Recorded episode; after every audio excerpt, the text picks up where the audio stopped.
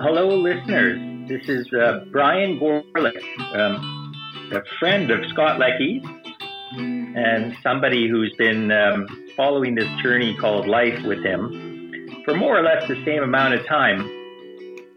We're going to be turning the tables on Scott today and doing an interview of uh, the founder of this podcast. And I'm delighted to play that role of asking Scotty questions. And many of you may know him as Scott Leckie, but I've always referred to him as Scotty because we go way back. We met each other as law students in Europe in Strasbourg in the summer of 1986. So some time back. And since that time, Scott has been on a journey of learning and human rights and activism. And he is very much a world citizen.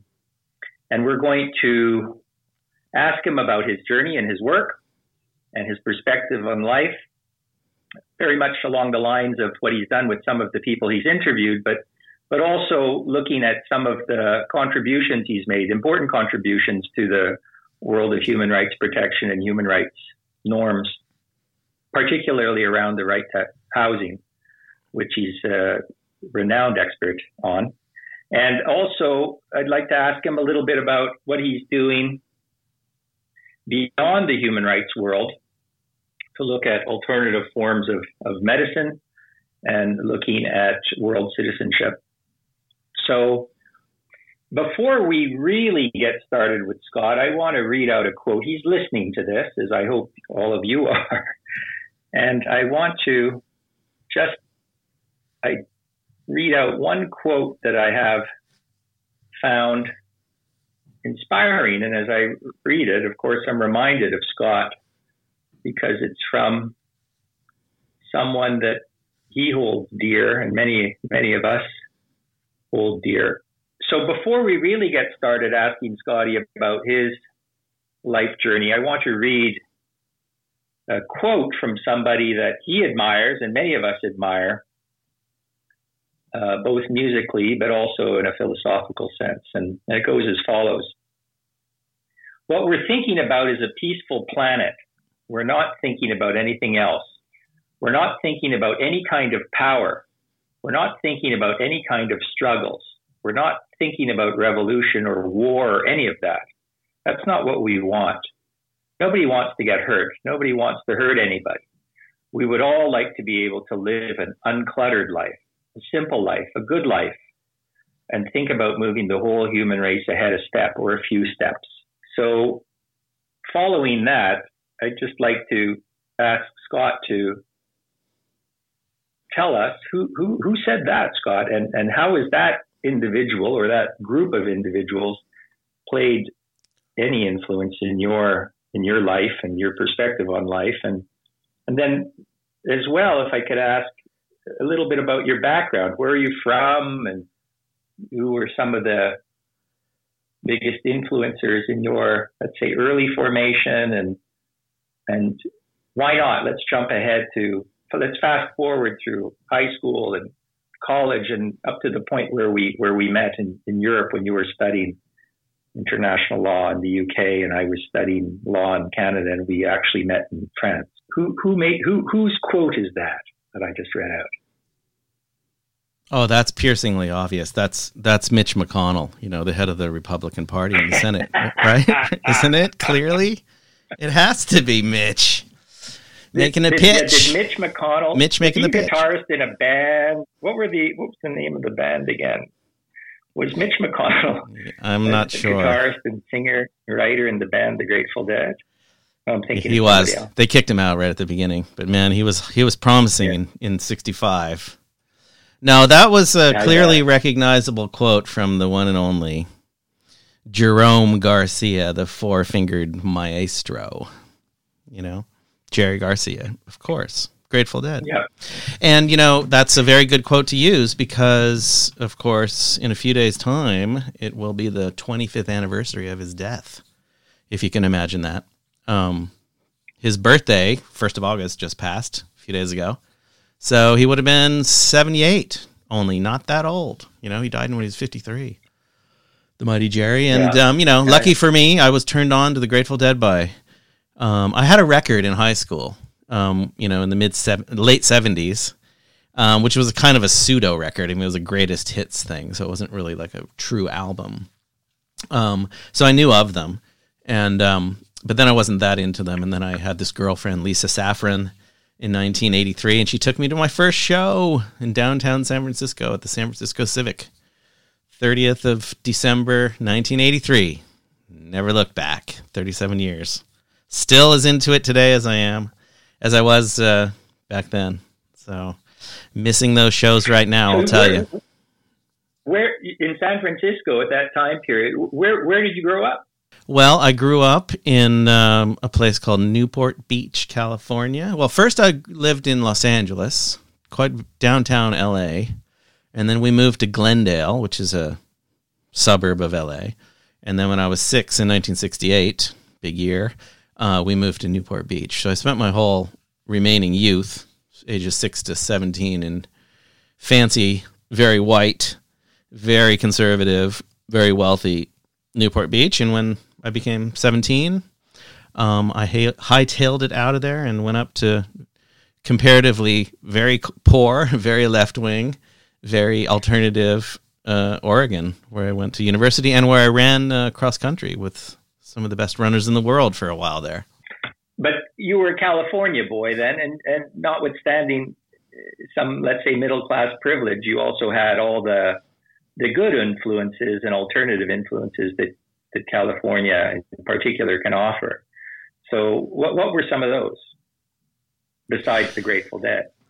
Well, I had I had um, you know um, the traditional beach related influences and wave related influences and sports related influences and things like that. But, you know, when I was a young kid, being from a very, very strong Republican Party family, um, I didn't really get or understand um, progressive politics at all. And in fact, um, you know, a highlight I remember when I was young, like eight years old or 10 years old, like the big thing to do once every few years was to, my parents would take me to this restaurant in San Clemente, California, which is a little bit south of Newport Beach. And, and they would arrange for me to sit in the chair that Richard Nixon sat in when he went to that oh restaurant. oh my goodness! and that was oh that was considered like a highlight, you know. And um, I once shook Richard Nixon's hand, actually, as he was what? getting into a helicopter somewhere in Southern Cal when I was really young. Yeah. And I re- even remember my first ever, you know, my whole life, adult life has been political. And I remember, you know, I was really thinking about that some time ago. Like, what was the very first kind of political act I ever did? And I remember vividly, like as if it was yesterday. Um, it must have been October or November 1968 and I was marching around the playground at my elementary school with other kids chanting, Nixon, Nixon, he's our man, Humphrey's in the garbage can. so that was God. like my first ever. That's a re- that's a revelation. There you go. I don't think anyone in the whole world knows that. and then, oh my goodness, yeah, but that I, I certainly didn't know that. Um, you've certainly gotten over that. Um, when you made it, you were in high school, you were athletic, you were you were a runner. You were what what kind of running did you do? Middle distance, long distance? I did yeah, both. Both middle distance and long distance. I mean the shortest Which race uh, it was hard, yeah. I mean there were there were weeks when we were running you know, and using U- U.S. miles when I was running, you know, 100 miles a week, right? 160 kilometers a week at age 15, 16, 17. You know, like we were churning out the miles. So the shortest race that I was like competitive at was 800 meters, but that was very rarely run by me. And then, or, or it was 880 actually, using yards like the Americans use. And then the mile, but my main forte was the two mile or you know 3,000 meter equivalent. What was, what was your best mile or two miles? Do you remember? I'm sure you do. My best two mile was 937 and that's impressive, old man. Which was pretty fast, and my fastest mile was that's like four thirty five. So not that that's fast, awesome. not that fast, but you know, not bad for like sixteen year old, seventeen year old. And then, what do you think your fast? What do you think your fastest mile would be today? Sorry, no comment. No comment.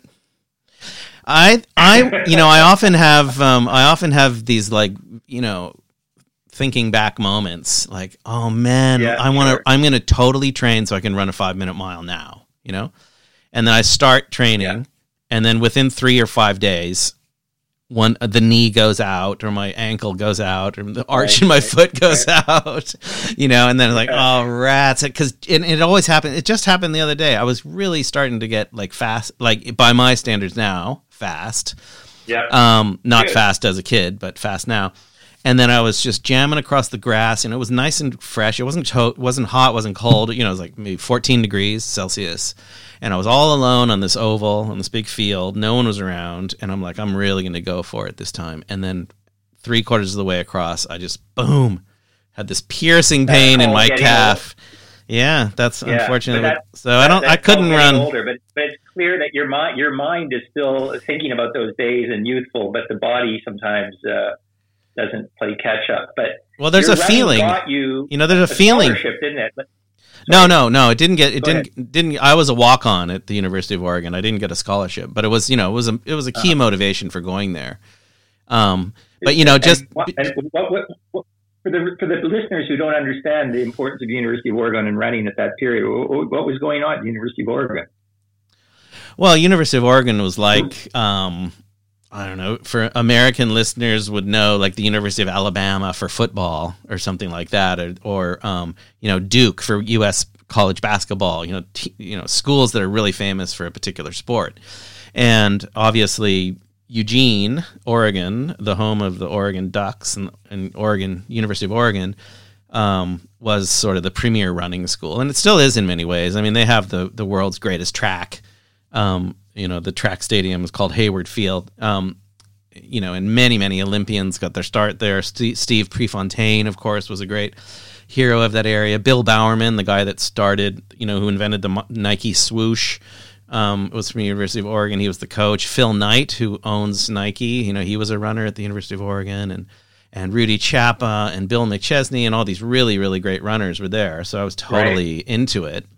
And um, but I also wanted to really badly get out of Southern California. You know, I was kind of losing interest in that whole reality. So What- that What did, what did you what did you study, and and and how did the running work out for you? Well, you know, running is unlike anything else. You know, I mean, you know, I, I'm lucky enough that I can do most sports halfway decently, um, and most kind of physical activities that don't involve too much balance. I can do pretty decently, and there really is like nothing that compares to having a really, really good run. You know, I mean, it's truly an extraordinarily good feeling, right? So, it wasn't that hard, and during that time, you know, during that night, that was like 19 my premier running years were like 1978 79 80 kind of thing. And i had these this running streak um, where i didn't miss one day for like 500 days you know? Um, and it was kind of like a religious thing almost like oh no i haven't gone yet today you know? And um, and i would usually go 5 or 10 15 miles a day during that time. And so i was in peak condition when i got to the university of oregon and and it was it was quite cool of my mom who was like dropping me off there. And um you know i was really reticent to go and see the coach. You know this is bill dellinger. This is like the greatest running coach in you know the world ever you know?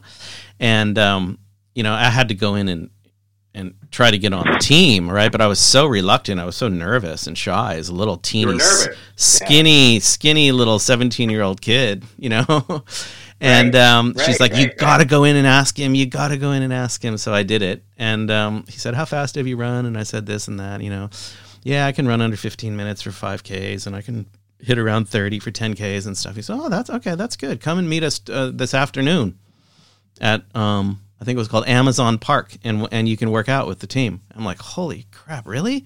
All right, great. So I went back to the car, like so excited. And um, this is when my mom was still there. Like she dropped me off. We, she drove me all the way to university, which was also very nice. You know, from California. You know, it's Right. 1,500 kilometers with all my stuff in the car and a bike on the roof and everything. And But, anyway, but that's the classic college American trip, right?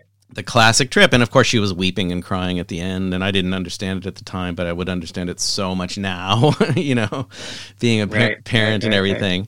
But um, and then I went to that workout at this Amazon place. I had no idea where it was or what it was. We had to look it up on a map, and we show up there, and like there were world record holders. You know, like running around warming Yeah. up. And I'm like, holy crap, including Alberto Salazar, if you ever remember who that guy is, um, who held the world record, I think, for a while in the marathon. And he was, you know, one of the great American, he's a great American coach now. I mean, there's some scandals surrounding him or something, but, um, you know, for the time, he was really quite a stud. And, um, I had to do this most vicious workout with these guys. I still remember it. Um, you know, and I was the I was used to doing hard workouts, but this was another level. You know, so basically, to make a long story short, I only could stick it out for like four or five months. Basically, it was just too hard on my body. You know, I just couldn't handle it. So I ran a bunch of you know cross country races and meets and and this and that, but then other other easier lifestyle choices presented themselves, and I went with those. You know, so that was. I could imagine. And what, what were some, what were some of those? If, uh, but Well- remember, this is a family show. Those Scott, were just so, um, exploring the- what, what, exploring What did, you, what did you ease into? exploring the contours of uh, the potential of the human mind, shall we say? and that was just so much So- easier. You know, that followed by a 3:30 in the morning Domino's pizza delivery was a lot easier than running 20 miles the next day. So, let's just say I I slowly fell into that category. You And- know. And what did you what did you study though? You must have studied something because you uh, ultimately went to graduate school and you were you were a clever young man. So what what was your major? I studied political science and, uh, uh, you know, with a kind of minor in international affairs and, and, uh, did okay. And, you know, and one of the, you know, the mem- most memorable course I had in terms of what happened later in life was, um, University of Oregon at that time was like the only university, I think, in the United States by chance that offered an undergraduate international human rights law course, right? So I thought, oh, that sounds Yeah, cool. I'm going to take that. You know, I'm total. That's that's cool. So I took that, and it was a great professor called uh, Tom Hovet, amazing guy with a crew cut, and he was part of the Kennedy administration, in fact, and then Right. he switched into teaching, and he died not long after I left uh, Oregon and the United States. Isn't that isn't that interesting? But, But- it often does take those moments or teachers to kind of turn you on, or experiences to turn you on. I, I did. I Totally. don't remember you sharing that with me either. But that's that's interesting. So that inspired you, and at least turned you on that there's this world called human rights. Exactly, exactly. you- and there was a Did you, did you there was a moment when I went up to Hovet, you know, Tom Hovet, and I said, "Look, you know, I got to decide what I'm going to do with my life. So I do want it to be political in direction, um, but how do you, know, how do you actually choose? You know, I mean, how do you choose? Why don't you choose, you know, developing, you know, the question of development of third world countries, of, of developing countries, or, or the women's movement, or the environmental movement, or the anti nuclear movement, or the Central American movement, or whatever it may be? How do you actually choose? How do you know? And he, and he just said, you know, just think about it, and eventually you will know, you know? And, um, and I, I did. And I thought about it a lot, and I just fig- uh, you know, to make a long story short, I basically figured that if you wanted to, you know, make the world better, if you wanted to reduce human suffering, that human rights was the best pathway to go because it was something that affected everybody everywhere every day. So the reach and the scale Right. of it, it was broader than any of those other kind of movements. And I was involved in all those other movements as well. You know, I mean, I started, I co-founded the Oregon Green Party, for instance. You know, back in the early 1980s, and worked with uh, the Student Campaign for Nuclear Disarmament and all sorts of other um, movements. The Eugene Council for Human Rights in Latin America. Those are all things I did at Oregon before I decided to to hit the road and uh, go get my right? LLM right. No, degree. but those those um, those student experiences and journeys. Actually, during this COVID period, I've also, you know, sitting in Sweden at our home, have been going through old papers and found old things. You know, another common friend of ours, um, Jeff O'Malley, and I ran for student council in the University of Winnipeg, and I found our old campaign pamphlet oh that great we printed on, on that we that we printed on a Gestetner machine. oh yeah and handed out. And uh, no, those those um, formative years are are important. So that, but that's great to hear that you had both experiences of you know the sports, but also the experience of getting turned on to human rights and having a caring professor. I mean, now now you're teaching, and we'll we'll get to that and turning on, let's say, the next generation or people who are interested in in doing work that helps the world and is human rights oriented is is a is a privilege, actually. I think you know I'm also in that position of doing some teaching, and it's fantastic to see that there's a lineup still around the block of people who want to do this kind of work and fight the good fight. But you know, back back to you and your experience going to University of Oregon. What did you did you, did you decide then and there then to pursue graduate studies in, in human rights? And and I know you did a Master of Laws at the University of Essex, and then we met when we were both studying, respectively, in the UK and Canada. We met in the summer course in Strasbourg that still goes on that the Council of Europe sponsors. But did, did you start looking around for a program, or, or what led you to to um, the University of Essex and their their international public law human rights program? Um, well, um, you know, I got my undergraduate degree in political science, and then I, you know, promptly moved into this um, incredibly amazing house with about 10 or 12 other people that was called Stonehenge, which is basically a like hardcore hippie commune house on the outskirts of Eugene, surrounded by trees and fields and all that. And, um, you know, that was a truly amazing time in, in every single possible way. And, um, you know, during that time, I was, you know, working in a, in a restaurant in all sorts of different ways and just trying to figure out what, you know, what I'm going to do. And then this one day, you know, they have this thing in Oregon called the Country Fair, the Oregon Country Fair, which is, you know, like it's 1967 Summer of Love all over again, right? It lasts like a week and it's in the middle of the woods in Oregon. Like f- several thousand people go. And it's super awesome if you're into that sort of thing, which I was. And um, at one point, though, you know, I just started looking around and seeing all these guys who are like 40, 50, 60, 70, and they were just there forever, you know? And it totally dawned on me. I, you know, that's a great reality for these guys. It's beautiful, but it's I can't do that you know there's no it life is so perfect here i have to go you know and that's kind of a credo i've had ever since really you know almost you know whatever 35 years you know I, I've lived in lots of different places and worked in many more. And uh, uh, usually, luckily, knock on wood, every time I leave a place or a country to move to the next one, um, I leave at the pinnacle, peak, acme moment of my love of that place. You know, and um, and that in, that ensures that I uh, have fond memories of it forevermore. You know, and it was very much like that in Eugene. I was at, could not have possibly been happier in every single category of life. It was absolute perfection. But then I started looking at these guys who were stuck doing the same thing. Blissful stuff, but nonetheless the same stuff in one town, in one state, in one country. And I said, I got to get out of here. So I went to the library one day and picked up one of the first editions of Human Rights Internet magazine, which is from Canada, you know. And um, they were more like booklets then. And I started going through it, and there was an ad. There was an ad. I mean, there was no internet then, obviously. There were no computers and nothing. You just had to go to the library and figure stuff out. And um, there was an ad. there, there was an ad for the University of Essex International Human Rights Law program where you could get an LLM degree in only one year. And I thought that's awesome. So I applied and I got it. Sounds like it sounds like it sounds like a trick.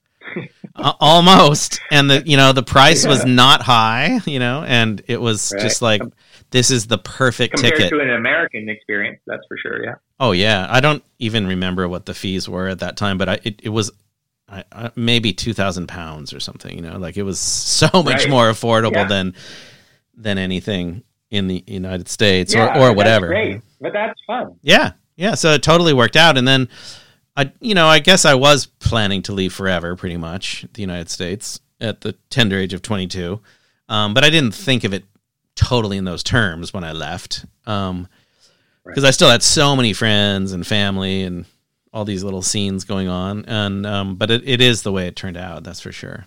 You know. But it was a but it was a program specifically on international. I'll, I'll say international public law, but human rights, refugee, and humanitarian law with yeah. some really world renowned professors, Francoise Hampson, Jeff Gilbert, uh, right.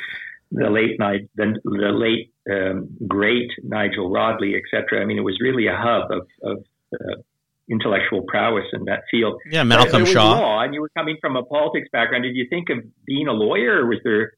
I mean, I know your father was a prominent lawyer in, in California. Did that have an influence in you choosing the path of of law. And uh, and and if I may, because I know you're very close to your father, and I had the pleasure of meeting him on numerous occasions, including in California, which was awesome. And we threw a football together. I, I, yeah. I distinctly remember your father throwing the perfect spirals. I thought, yeah, he's done this before. I mean, did that have an influence on your path? Oh yeah, totally, absolutely. And man, the guy could throw a perfect spiral until he was 84. Man, it was unbelievable. You know, unbelievable. Unbelievable. You know, he died when he was 84, but perfect spiral every time. Yeah. Not bad for a you know very hardworking lawyer. And so a cool and a cool guy, and, and a totally cool guy who unassuming, unassuming, unassuming, guy. and nice to everybody. You know, loved by everybody. One of those kind of guys, and um, but very conservative politically. You know, and then I just kind of worked on him, and you know, he voted Democrat all the time the last 20 years of his life, maybe more. You know, he really he really had a big heart. You know, which is which is very challenging in the, in the environment where he lived and worked to not vote Republican. Right, right? very Republican area. So, but you helped him. But you helped him figure it out. I know he's yeah. very proud oh, yeah, of the work totally. that he's done over the years, and and of course, children influence parents and vice versa. But um, was he was he a big influencer in your life? Oh yeah, in countless ways, of course. Yeah, totally. You know, I mean, I, I never really wanted to be a lawyer like him, you know, because I saw what that actually entailed, you know, which is leaving the house at six in the morning, sitting in on the you know the 405 freeway in L and driving to LA for two hours in traffic, and then just fighting all day long, as you do as a lawyer, and then getting home like way way after dinner and just saying, you know, hey guys, I'm home. See, you know, sleep well, you know that kind of thing, right? I didn't yeah. want that existence. Yeah. Um, but you know, he did it basically because he was interested in it, but he also he did it for his family. You know, he was totally into that sort of sort of thing, and um, yeah, and you know, and ultimately cool guy that influenced me in countless ways. Yeah, absolutely. What he was a totally cool dude who I just got closer and closer to like his life went on, even though I lived, you know, on the other side of the world for all kind of all yeah. of it. um, yeah, but that's yeah. that's great, and and he was a very uh, sweet fellow, but you know, intellectually a giant too. And and you you know, the apple doesn't fall far from the tree. And I think you you you you gained you gained from him, and of course your your mother too. But um, you know his his interest and, and depth of, of knowledge, I'd say, in terms of getting deep into some of the areas of law and um, and and law is an interesting thing, uh, not just to study, but but also in terms of it, its application. And, and and just moving forward the conversation a bit, Scott, you, you were at you did the LLM at Essex, but but what turned you on to um, ultimately, um, you know, the right to adequate adequate housing and environmental issues and because even I'd say, if I'm not mistaken, at that time, those were fairly new things. Um, uh, you know, the right to a clean environment and, and looking at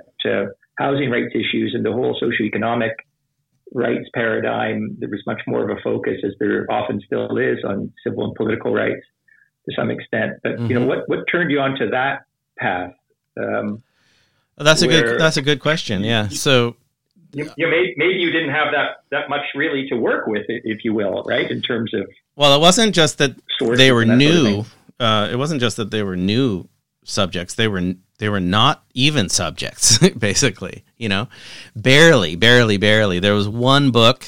Um, at the time I studied at Essex, I think there was literally one book that was ever published about environmental human rights issues.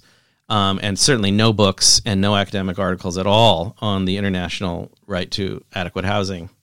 And so that's I did my thesis, my LLM thesis on the right to a sound environment and whether it could exist within uh, current realms of international human rights law. That stressed me out a lot, um, but it it came out okay, a couple hundred pages long.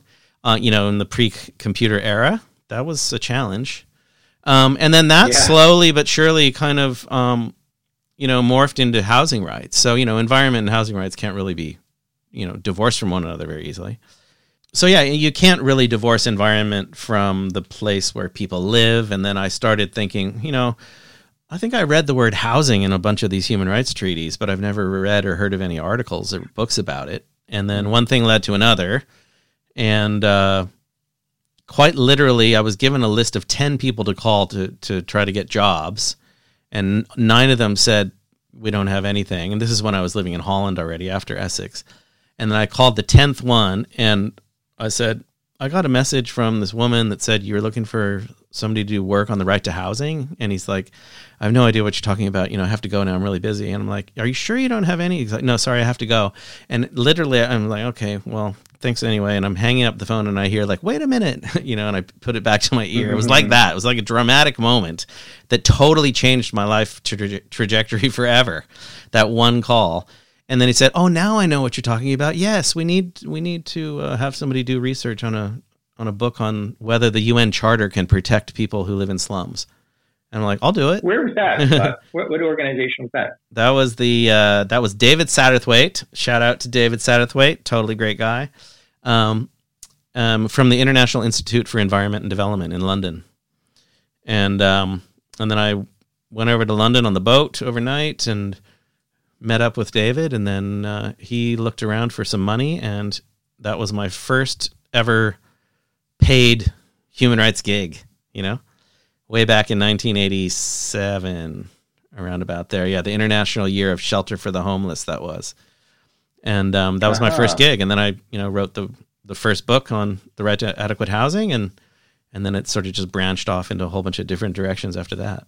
That's cool sometimes those calls. So, I mean, a couple of themes here. One was, you know, your mom saying, go in and ask if you can run with the team. right. And you're kind of reluctant, but you did it. You did it. And then similarly, you know, that, you know, phoned around as one has to do still today. There's nothing old with that, although we send emails and don't get responses, but it's different when you have somebody on the end of a telephone line. Oh, you bet. And, uh, but good for you, that perse- perseverance. And then, so you did that for a while and, and w- then wh- where did you end up? Um, well, I mean, my modus was, you know, and my my desire was, you know, I really loved Holland at that time. I really loved it, you know. Um, deep urban living with all of the you know fun things you can do in Holland and uh, which you couldn't do in any other country. Um, and very progressive politics and um, you know the home of international law too, of course. You know the the land of Hugo de Groot, Grotius you know, the father of modern international law. And and the, you know, the thing that really grabbed me there was like in the Dutch Constitution, it actually says if there's a if there's a dispute between domestic law and international law, international law shall prevail. You know, and I just thought, are you kidding me? This is unbelievable. I can't believe yeah, there's people yeah, that yeah, there's countries that use this principle and they actually apply it, you know? And that just made me like so amazed. And I thought, wow, this is really you know the place for me. So I, I, really really wanted to stay there, but you know it wasn't so easy, you know, finding work and that type of thing. Um, so I just did little gigs here and there like that, like the like the you know the housing rights book and stuff. And then I started learning about international organizations that were working on um, like the rights of slum dwellers and that type of thing. And then I um, uh, hooked up with a group called Habitat International Coalition, which is still going strong, which was formed um, following the famous Vancouver um, UN meeting on uh, human settlements in 1976, when um, Pierre Trudeau was prime minister. And there were all sorts of antics behind the scenes, which we won't, won't talk about there, but um, here. But um, that inspired this movement to turn into an organization. And then I linked up with them and got them to pursue housing rights because they hadn't pursued housing rights at all. They they were only doing it from a sort of community organization level. And then I was their like legal counsel at the UN for a long time, and then they couldn't really generate the resources that I needed to really do what I wanted to do at the UN. So then I set up a my first NGO in 1991 in my house in Utrecht in Holland, and um, and then you know, lots of, other things. That was the Center on Housing Rights and Evictions COHRE, which right. was founded at Havikstraat, 38 Bies in Utrecht. and um, yeah, in your in like adjacent to your bedroom kind of thing. Yeah, in my home office in that house. Yeah, so that's like I well, the 30th anniversary of that will will be coming soon actually. Yeah. So 1991, so next year. But when you when you were in Holland doing that kind of work, were there were there any people that were, um, and I kind of it's interesting because you know I, I, every day, and I, you may as well. I, I still receive, I receive now you know regular blogs from people like Hans Thoolen, who was mm-hmm. Um, mm-hmm. Uh, you know a former UNHCR official, but also you know Dutch national human rights guy since way back and still going strong. Yeah, um, yeah. And I remember we met him actually, Scott. I don't know if you remember. Remember we met him for lunch or something and he, he, was very nice, you know, and we kind of you look up to people like that because they were really working in the human rights arena. Yeah, totally, and, totally. And we were and we were keen to get a gig, of course, after. well, I, I did that. It. That and, was and I, yeah, that was my first like you know in office uh, placement doing human rights work was with him with him and uh, Gert Westerveen, who also became a UNHCR official afterwards, and that was in Utrecht also. Right. So that was called right, SIM, right. you know, the the Studien Informatiecentrum for Mensenrechten. Yeah. So, but, and I remember Hans saying, you know, you, that it was memorable for me in any event, and he kind of he looked at us, and we were obviously keen. you know, where the human rights world is failing is, is, is not creating enough opportunities for young people like you Right. And I thought, right. Yeah, you right. know, all we need is an opportunity, you know. And uh, that's it. We'll, we'll, hopefully, we'll, hopefully, jump back to that theme. But you know, what what can young people do uh, to support human rights progression today is, is something that we should, should also totally during this conversation. Totally.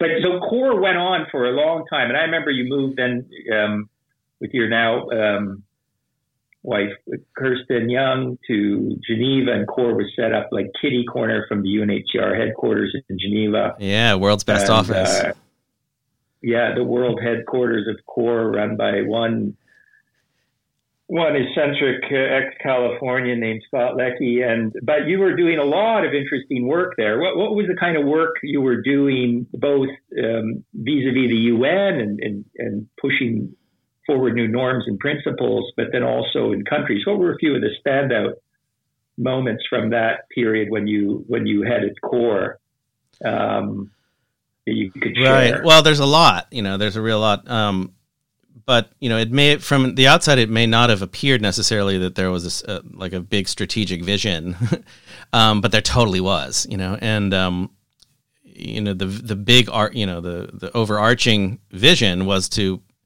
basically take a whole series of you know what are generally peripheral issues and put them into the mainstream. And once they were fully right. mainstreamed, we would stand back and then work on the next one, and then work on the next one, and work on the next one. And now, you know, I mean, to this day, um, I don't know, probably ten or twenty or thirty of the different initiatives we undertook are are totally mainstream now in the UN, going from absolutely nothing to um, you know, quite significant things. You know, like the existence of special rapporteurs on the right to adequate housing right. and the existence of standards, you know, legal standards that define housing rights, that define forced evictions.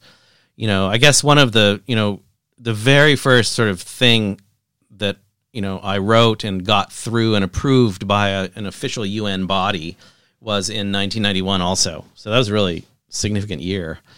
And that was a resolution at um, actually it was 1990 but i was only peripherally involved in that one that was a resolution on population transfer the illegality of transferring one's citizens into the territory right. of another um, right. and then that was of course the, um, around the same time that there was a resolution on uh, tibet if you can imagine that at the subcommission on the prevention of discrimination and for the protection of minorities i worked a lot on that and that was that was voted on in the end 9 to 7 to one, I think. So nine for, seven against, one abstaining.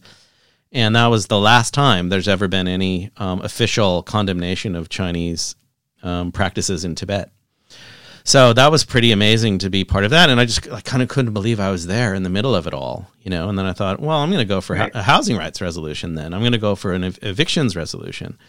And so the first kind of major thing that I sort of, you know, really drove myself and wrote and lobbied for and followed up was a resolution at that same subcommission in 19 in August 1991.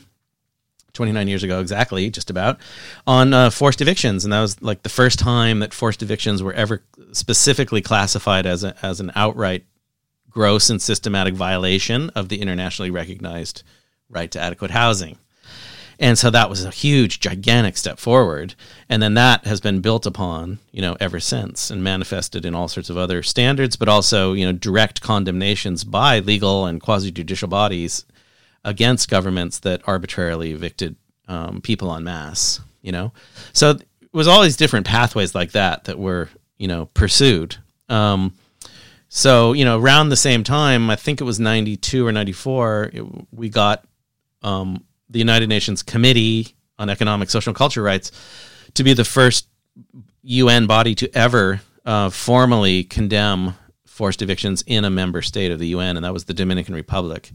Um, and that was a huge victory because not only did that make headlines in all the national papers there, you know, you know, uno condena el gobierno para desalojos forzosos, you know, UN condemns government yeah. for forced evictions because this is during the time that they were trying to revitalize Santo Domingo and in in, in preparing for the uh, celebrations of Columbus landing there. You know, 500 years before, right. and they were just wiping out slums right and left. I mean, hundreds of thousands of people were um, evicted. Still, and still happens today for major events, right? Still does, absolutely, absolutely. Um, Who were some of the people you mentioned? You mentioned the, the Committee on the Economic, Social, Cultural, um, Economic, Social, and Cultural Rights. Who were some of the uh, key members in those days you used to work with? Uh, if I'm not mistaken, Philip Alston, yeah, professor at NYU, he was there and was well, a real champion. He was of, a total um, champion. Um, you know, many things, but also you you had, you had, a you know good relationship with him and some other members, and sure. push, push some things too. And, and just related to that, I'm, I'm wondering do you think, I mean, looking at it with, you know, your perspective of many years, you know, you're talking about 1990, 91, that's, you know, for some of the younger listeners, that's ancient history now, but do you think um, the UN was, um, and then we'll talk about your field work, but the UN specifically and, and trying to influence uh, those bodies. And, you know, today it's the Human Rights Council, but a number of the Human Rights Treaty body uh, committees are still exist, of course, and they mm-hmm. have a mm-hmm. number of prominent members, and they still do a lot of the same work, and they still have the same struggles of resources, and there's still many special representatives and, and rapporteurs. You, but do you think in those days when you were doing that, and then you know I was nearby UNHCR also doing that from the institutional perspective, UNHCR, was it easier to do? I mean, was the UN, with your view, more accessible, and you know those personal contacts? Was it easier to establish them and make things happen, um, or or is it the same dynamic? Or you know, is there anything uh, with some hindsight you, you could share that you know could inspire perhaps people to, to use those those roads and those paths well traveled? Totally, totally, totally. So, I mean, that's a fantastic question because it has a lot of pretty interesting answers. I think so. One really important point that you know I realize more and more as years go on is that when when you know this was really happening at its you know highest possible moment uh, in terms of you know success after success after success, getting this done, getting that done, getting this body to prove this, getting a resolution through fifty three to zero, on and on and on. You know, it was right after right. the end of the Cold War. And um, so the Cold War was starting to end around 1989, 1990. And up until that time, the UN human rights machinery was really, really stuck because it was totally in Cold War mode. It was, you know, US versus Soviet Union, and that kept stopping major things from happening. And then once the Cold War ended, um, the UN was just like, oh, we can actually do this now, you know, and nobody's going to block it. So the very few NGOs that were working on the issues that, you know, me and others were working on uh, totally took advantage of that. And I'd say me personally more than most and said, look, the sky's the limit. So let's just totally go for it until we get blocked, you know? And um, so we used whatever possible pathways we could to achieve the, the greatest amount in an environment that was really, really conducive to, you know, creative ways of using law and things like that. So we were really lucky without realizing it at the time that um, those early days of the post Cold War era, um, it was really, you know, in, in you could almost say NGOs were in charge. You know, the people were in charge. Right. Civil society was driving things. Um, it wasn't just um, pure power politics like it is now. And you know, there's been a huge regression in the um, UN human rights bodies. I'd say in the last ten years, in particular. Um, 10 to 15 years. Um, the glory period was totally 1990 to 2005. And I just happened by pure chance, without even really realizing it at the time, to be most active at the UN human rights bodies during that time period, that 15 year window. So, I mean, that's an important thing to remember that what you can do now as an NGO person or a civil society person or an expert within the UN human rights machinery is definitely less than we were able to do at that time because states have really began to, you know, crack down essentially on civil society participation in many of these bodies. I mean, some of them, all you can really do is, you know, give a give a short speech one, once a session, and that's it. You know, you can't really yeah. orchestrate that much behind the scenes compared to what it used to be. You know, so, right. um, and, so it was great. But, but do you think that's just that's just the influence of states, or is it is because you know the treaty bodies in particular, you know, they're still ostensibly made up of independent members, and although a number of those members would be diplomats appointed by governments, and mm-hmm. one could and has been questioned the true independence of some of the actors, but there are some true experts still oh, today on tons, in tons the, in those sure. positions, and and and they it seems to me would would just be lapping up anything that you know well researched, well presented civil society organizations and people on the ground could feed them. In fact, they can't manage without that information. So, uh, I, you know, at the interstate level, I agree with you, but but in terms of the you know, let's say looking particularly at, at state-based and, and even individual complaints and issues, um, do you think it's changed that much? Is it less accessible, or can we make a distinction between, let's say, a body like the Human Rights Council and um, and some of the treaty bodies in terms of being having effective access and trying to influence them as you were able to do. Although I do realize the world was easier in those days, and frankly, maybe it was even easier because we didn't have email and the internet. So you actually had to meet with people and talk to them. Sure. I mean, there was there were certainly no computers in any of the council chambers or the commission chambers or the com- various committees. You know, they didn't even have computers, right? So one of our strategies to overcome that, by the way, was we couldn't send documents electronically, so we would always pu- print our documents on really brightly colored paper right? So we we could see it from the back of the room. We could see exactly where it was on each one of the members' desks, you know. And if it wasn't on Clever. if it wasn't on the top of the pile, like when the break came, the coffee break or lunch break, I would just kind of linger in the back of the room. Everyone would leave, and I would run around to each desk and I'd pull out my rainbow colored paper or my purple paper or whatever and I'd pull it from the bottom and I'd put it right on top or I put it right where they have to write their their next speech on you know and um and then you just do that time and time and time again and before too long you know they really start talking to you. And and strategizing with you because they want to succeed too so you know you, you have to distinguish a little bit between the treaty bodies you know those are the committees and stuff that monitor individual treaties and then the political bodies like the human rights council sure but you know the sure. subcommission that i just mentioned it doesn't even exist anymore you know i mean that's just a classic example of it was completely um you know ground to dust um because in many respects it was truly independent. Those were 26 independent experts um, who were very, very open, often to um, inputs by NGOs, um, and extremely open. You know, and um, and yeah. as a matter of fact, true ex- but many of them true experts in the field too. I mean, leading scholars and actors. Oh yeah, uh, absolutely. Like thinkers, famous professors, famous lawyers, um, diplomats yeah. that were you know more or less independent, and some really great characters on the on those bodies. Amazing people, you know, and um, but there's also some seedy characters on them as well, you know, and really really scoundrel type people that are put there by governments just to block things, you know. And um, I mean, yeah, you have to try and you have to try and work around or with those folks as well, though, and bring them on board. But yeah, there is absolutely, absolutely can be diverse.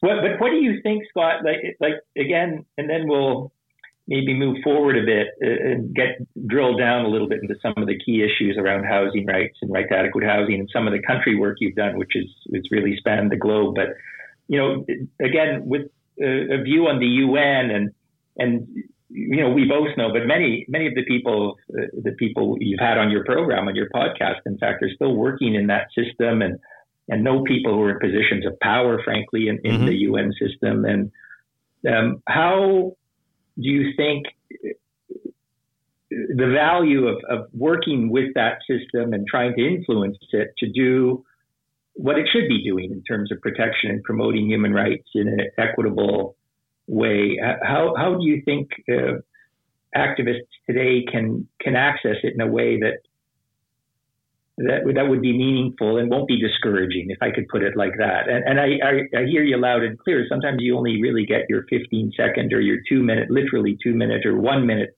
mm-hmm. speech in a respective body. But you know, based on your vast experience working the system, so to speak, which you still do, how how, how do you think people who are interested in promoting human rights issues can can effectively use use the UN system? Well, that's a very complex question, but essentially, I would say, you know, um, uh, there's so many dimensions to it, but basically, you know, choose your battles wisely. Essentially, I would say, you know, so some issues are very amenable to um, using the UN uh, vehicles um, in a favorable way, where you're kind of ensured of at least a semblance of victory, if not a, a full scale victory, you know? And and choose your battles along those lines as well. Don't always only choose battles that you know you will lose, you know? So, you know, right now, if you were to focus exclusively on, um, you know, human rights in China, um, chances are at the UN, you're probably not going to win because the diplomatic power of China is so huge that they will thwart any sort of, you know, mainstream effort to truly go for it, you know? And the same thing with other powerful countries, and the same thing with other countries who are allied with other powerful countries. So there is that dimension. You know, at the same time, you know, um, it's the war of the flea. You know, the UN is the war of the flea. So it's like a flea on a dog. You know, there's these teeny little NGOs. Um, they can hide out in the hair of the dog and cause tremendous itching. Um, and the dog can't even figure out where they are, who they are, what they're doing you know, and yet they're having a massive impact upon you know it's a it's a bit like uh, you know uh, Gulliver's Travels. You know, it's like the small, teeny little actor versus the big gigantic actor. And if you play your cards right, you can really get things through there still. Um, that can then be, you know, once you get the UN label on something, it takes on a huge amount of power compared to the piece of paper it was beforehand and then you can use that at the local level all across the world um, to promote real local change. And i've seen that happen you know time and time again. Not always of course not. But just having that un backing and particularly if it was a voted on sort of thing something that made it through a process which received votes and then it won um, and then it became an official un document that can be incredibly strategic victory for all sorts of different movements around the world Will it necessarily mean that you're going to win and justice will prevail? Not even close. Of course not. But in many instances, those decisions are taken far more seriously than people realize. Um, eh, you know, in particular, cynics who think the UN can't really do all that much in that particular way. You know, and once again, the UN is comprised of so many different parts. They all do different things in different places, and they have different types of staffing arrangements and so on and so forth. But particularly the human rights bodies, um, I think you can still there's still utility, but I wouldn't put all my eggs in that basket. Basically, to cut a long story short. Right. Yeah, there's a memorable quote um, attributed to the Dalai Lama, which kind of reminds me of what you've just said. If you think you're too small to make a difference, try sleeping with a mosquito. Mm-hmm. So, mm-hmm. Uh, you know that, but but but related to that, I mean, how important is it you've written a lot and um, you've done your research, a lot of it very, very, you know, field based, getting out there, speaking to people, documenting not just in written word, but um, by digging into the archives, uh, getting first person, uh, first hand testimony. Mm-hmm. How important is it for to be taken seriously? And as you say, choose your battles, but even for the sake of posterity, even if you're going to lose the battle, to document things well and to present them well and ensure that you have your facts right so that uh, if people are going to rely on them, they would have more difficulty turning around and saying, you know, this is incredible. And, and mean, part of that is just kind of the, the basics of professional integrity and, and, and being truthful. But, you know, in your experience, to, to have influence, how, how important is it?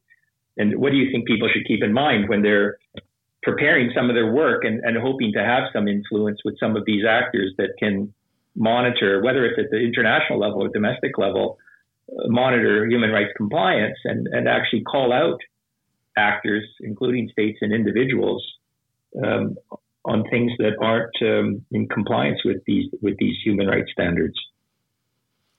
Well, you know, your credibility increases dramatically if you can say that you were actually at the place that you're talking about, right?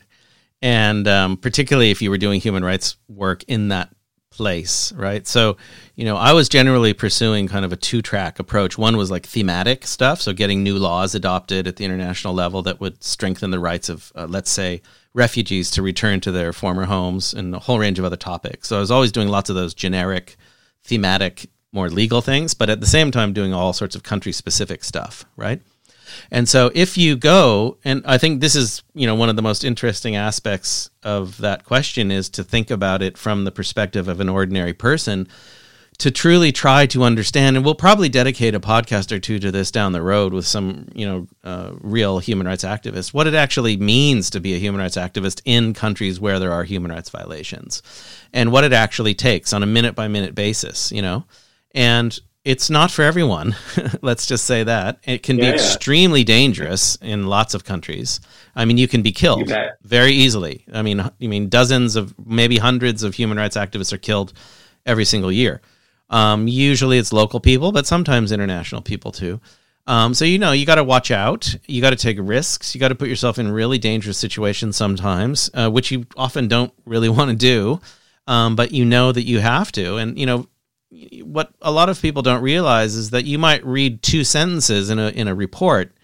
You know, um, uh, you know, witness X confirmed that 47 bodies were found at this location on this day, and based on you know in-person interviews, just that sentence might have required three weeks of preparation. You know, five days in extremely dangerous circumstances for the person who wrote it, um, living in sh- very very bad physical conditions. You know, um, you know, living in a hut um, in, when it's 35 degrees, being bitten by dengue, carrying mosquitoes, eating really bad food, getting dysentery from the water.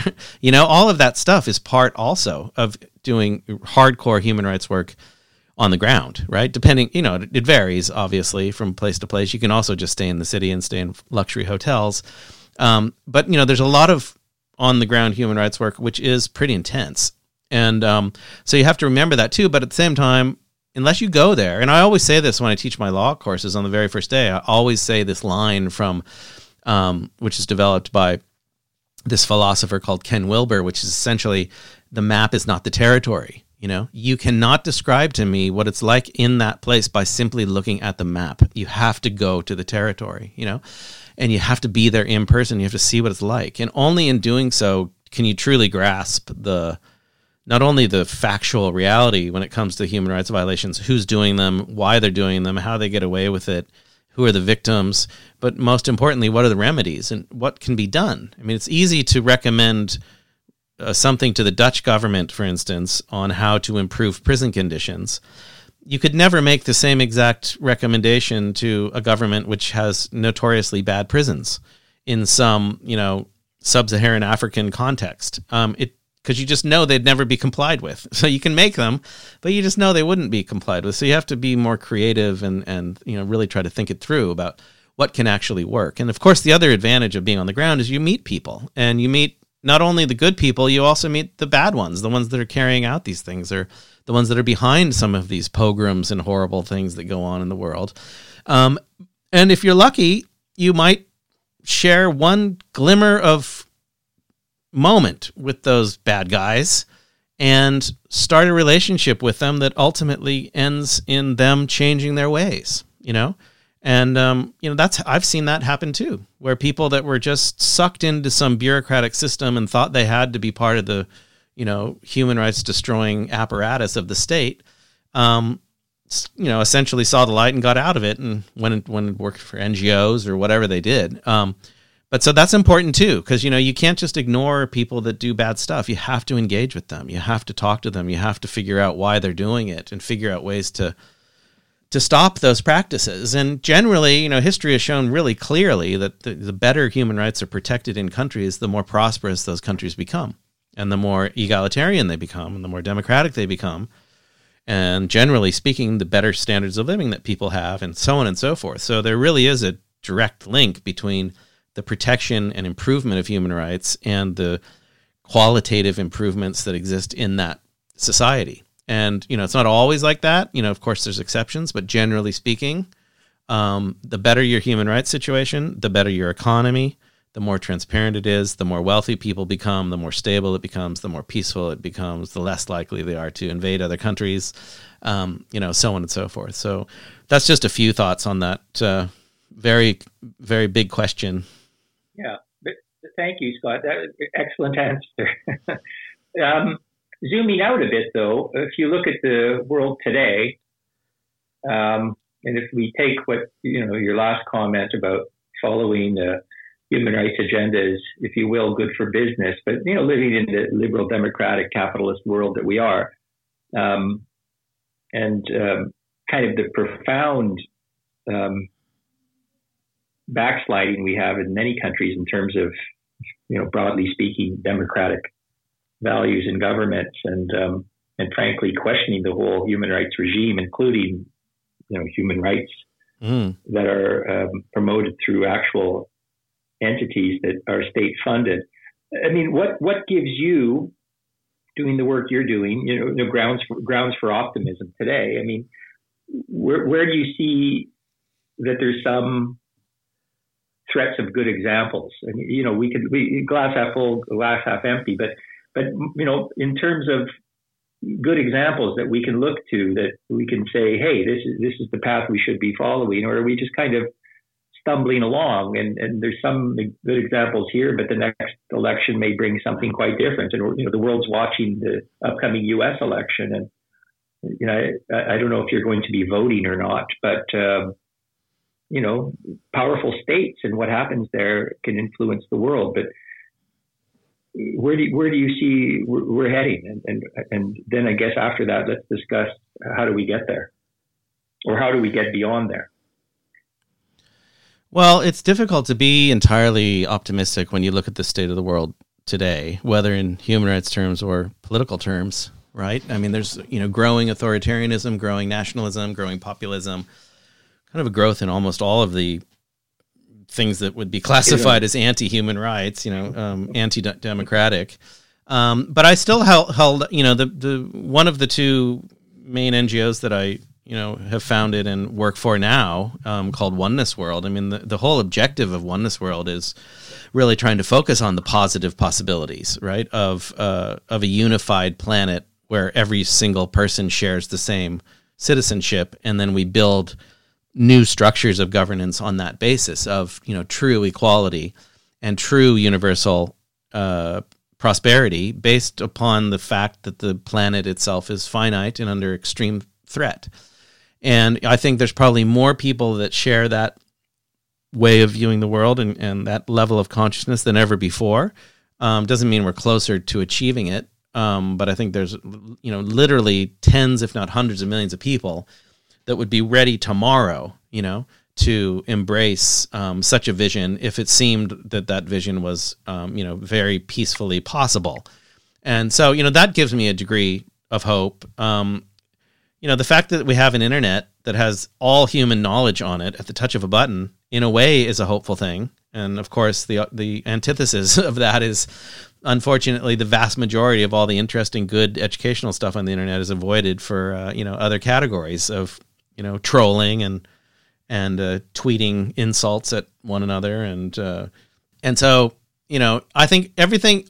The bottom line is we have I will never lose my utopian dreams, you know, no matter what, um, as bad as things look, um, because I know what is, you know, possible. And, you know, I, I've had the incredible privilege of working with all sorts of different, um, you know, political movements around the world um, where things looked impossible. And the thought of them actually prevailing and justice prevailing and human rights being protected looked almost zero and um, and lo and behold, things turned around. You know, and so you know, I was a long term, long time supporter of the people of East Timor, for instance, and and had very very close relations with the entire um, you know opposition movement there that eventually won and got independence for the people of East Timor, and they they, became president and and vice president, and also and assumed all sorts of other positions. You know, my buddies, um, and that that was a great example of something that looked impossible, and yet after 24 years of Indonesian occupation, because of all sorts of you know confluent developments that happened at the same time, um, in 1999 they suddenly got independence and they're you know free today. Um, South Africa, you know, the people of South Africa and the ANC overturned apartheid. You know, the U.S. and the UK continued to support the white racist regime of South Africa until the very bitter end, as you will recall, I'm sure. The whole rest of the world was totally on the side of democracy and the end of apartheid. Um, and lo and behold, Nelson Mandela was released from prison, and within a few short years, they had one of the best constitutions in the world, um, which I was very honored to w- work on in South Africa for a brief period. And now they have freedom. It's not a perfect situation by any means, having lots of struggles, but nonetheless, apartheid is over. So those are two examples of things that looked impossible, and suddenly, without even being able to predict it, they kind of went good. You know.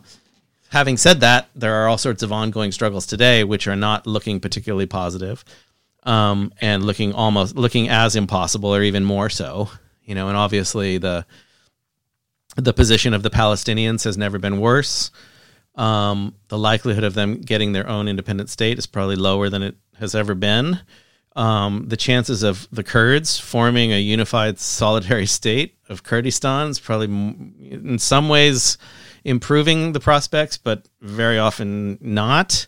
Um, you know, Tibet, the chances of them getting independence or even autonomy is you know extremely low. Um, so there's all sorts of occupied peoples and populations around the world that are not looking very likely to get the freedom and self determination that they deserve. If you look at the situation of indigenous people across the world, you know, 400 million people at least, um, maybe 800 million are indigenous.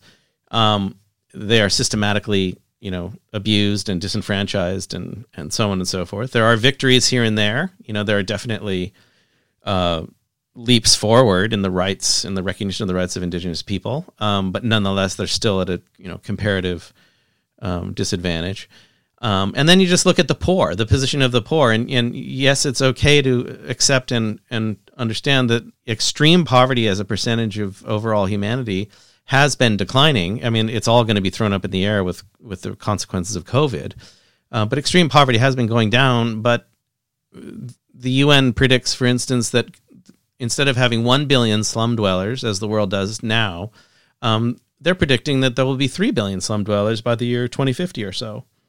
So they're expecting and anticipating a tripling of uh, the world's slum dweller population. And, you know, I've worked in many, many, many slums all across the world. And yes, they have resilience. Yes, they try hard to survive. Yes, they, they you know, prevail against all odds and all of that type of thing. Um, but if they if if ninety nine percent of slum dwellers are given a chance, they would they would move somewhere else, you know, and um, so it's important to remember that. And then you put it in the context of COVID and the context of climate change, uh, which is far worse than people realize at all levels, whether it's sea level rise or, or the melting Arctic and uh, you know Antarctica and Greenland melting, et cetera, et cetera, or you know drought and all the other consequences of climate change. Uh, it's very hard to remain totally optimistic, you know, but I, I still uh, try and, you know, I will continue to push the line that, you know, a unified humanity based on our shared attributes rather than our very limited differences um, is probably the only way that we can move forward to, in a multi generational sense, to um, preserve uh, the human race and allow it to unfold into its, you know, maximum potential, which to date it has never come near doing.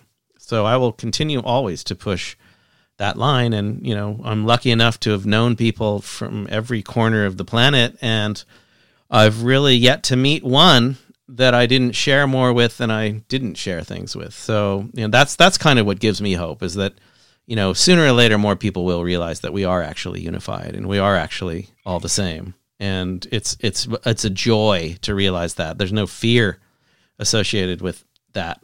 Um, it's actually the ultimate liberation to just luxuriate in the shared understanding of our common humanity. And if more and more of us do that, and we set up structures that make that an indispensable part of life, then then I'll then I'll be hopeful. Listen, thank, thanks, Scott. It sounds both um, attractive and a bit utopian, if I may say, because I guess for a lot of folks who are struggling literally to put the next meal on the table for their children who don't have enough to eat, and even pre-COVID didn't have a school to attend, mm-hmm. um, that idea of a broader solidarity with humankind seems rather remote. Uh, but again, based on your background and experience and, and, working in communities, kind of two tracks I'd like to explore with you. You know, one of them is you know, how how important is it in your view to, to engage local communities and, and especially women and and minorities of all dimensions and, and various social classes to, to help if you will, harness that human potential and, and realize better societies.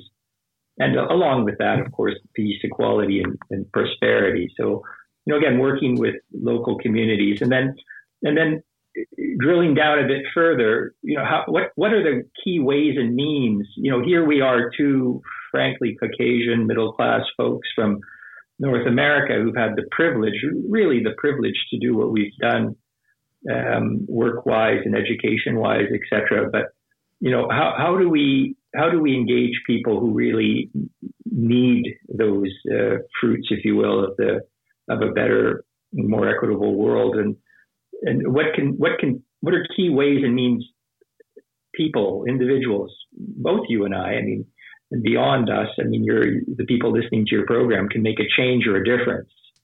Um, so those are a couple of things I'd like to I'd like to uh, explore with you. And, and, and, but I take your your point, and it, comes across very well. You, you, have to remain optimistic. It's it's never easy. It's called a human rights struggle, capital S, for a reason. But uh, how important is it to be inclusive, and, and what can we do individually, never mind collectively, to make a difference?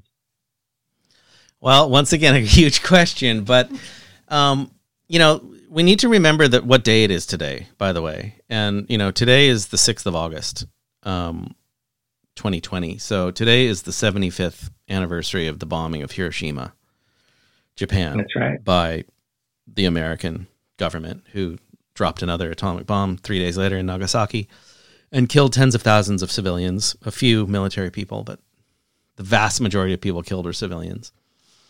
And um, you know, ever since then, we've lived with the specter of uh, you know nuclear weapons hanging over the heads of all of humanity. You know, um, as I've said before in the podcast, we're the first and only species ever to devise our own extinction, um, if we want to, and that's always in the background. You know, we have to never forget that that's in the background constantly. So it's not just climate change, it's not just diseases like COVID, it's not just inequality uh, during the age of billionaires, the new gilded age. Um, it's also this big, huge nuclear question that's in the background in a world of you know far too many countries that have nuclear weapons, right? So, you know, I guess in in response to your question, once again, it's a multifaceted approach that's needed. And, you know, as much as anyone who cares about the rest of humanity wishes they could um, wake up tomorrow, snap their fingers, and all human suffering would go away, um, that's what all of us wish. Be absolutely fantastic. Um, obviously, that's not going to happen. So you need to choose.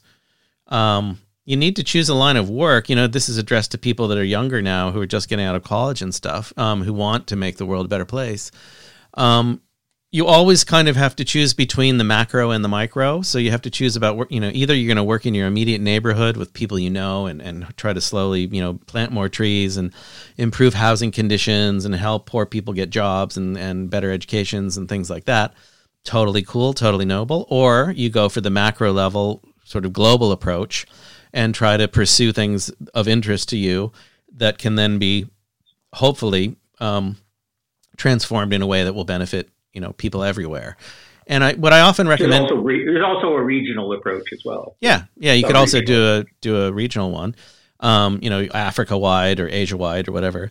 But um, you know, I I often I have lots and lots of students who are you know in their twenties and lots of friends in their twenties, and we talk about this type of stuff all the time. And you know, one of the key recommendations I make to them is that um, you know, no matter what it is you choose, make sure it's something that you like doing. You know, um, make sure it's something that you know. In an ideal world, if you can do it without feeling that you're working, then you've probably you're probably halfway there to choosing the right thing. So don't choose something where you know you're going to lose all the time, when you know you're going to be stressed out, when you know you're going to be exploited, when you know you have to commute for two or three hours each way, you know, on and on and on. There's all sorts of criteria you can deploy, but you know, you, you got to choose something that's, you know, that moves you, something that automatically generates a passionate response. Um, and in so doing, you're far more likely to stick with it because I've seen a lot of people burn out over the years, you know, doing this kind of work. It's very easy to burn out and to just go, screw it. I'm throwing in the towel. I'm going to go work for Wall Street and become an investment banker because I can at least get rich that way, you know? And that happens, you know, all the time. Or they just get too scared. You know, I mean, there's a lot of places where doing work like this is truly dangerous and they might get arrested, they might get tortured, you know, they might be threatened with death or, or, um, or they just get burnt out and, and, and are unwell. Yeah, or unwell, and then they just give up, and and that was kind of that, you know. So it, it's hard to have sort of a pat answer, but you know, the bottom line is, you know, uh, we have the numbers, you know. As I saw Robert Reich, the the former Clinton administration official, say the other day, you know, don't forget we have the numbers. You know, there's far more people that are kind and loving and compassionate and empathetic and want better for the world and care about the environment and so on and so forth than the ones that don't, you know? And so we need to have, you know, we truly need to pursue democratic structures globally and certainly nationally and locally, but globally, whereby every single person has an active agentic role to play in helping to develop relevant policies and laws so that we can actually achieve you know human potential. So that that's what i'm constantly advocating for that we need to come up with new ways of expanding democracy instead of reducing it. We need to engage more people. We need to give more people confidence that um, governance structures can be designed in such a way that are actually beneficial and truly transparent. You know corruption has to be removed from all levels of politics. Um, and you know you need to have I would not mind a world where there were just boring, totally nondescript technocrats in control of making political decisions and none of this sort of, you know, grandstanding celebrity showbiz type leadership that so many countries unfortunately are um, experiencing now, you know? But it all comes down to the people, obviously. It all comes down to ordinary people. And all you need to do is go to any developing world city and well, increasingly developed world cities and just take a quick look and see that you know what's been done since the end of the war 75 years um, has not really um, made anywhere near the amount of positive difference in the lives of ordinary people that it, than it should you know? And as climate change in particular worsens um, you know we think of climate change only as an environmental issue. It's ultimately an economic issue and uh, as well as an environmental one. And, and you know, millions of people are going to lose their jobs and their homes and their lands, end up destitute, and just have the whole cycle start all over again with all of the you know consequent instability and violence and problems and, and emergent dictatorships and so on and so forth. So, you know, there's once again, there's no clear pat answer to um, to those questions, but I would say that you know you always have to take the perspective in the first case of the people but at the same time not ignore the people in power because they can be the ones that very quickly and easily pull the levers. I mean just you know if people don't you know there are far too many similarities in many countries between the two main political parties um, but there is a difference when one party takes power over another and vice versa and a very noticeable one.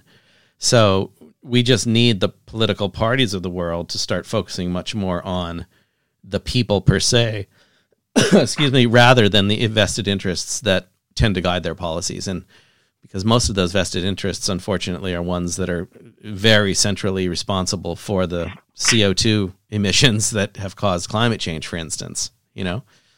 So there's a long ways to go. Um, I think we have all the needed information that we could have to build better structures in society.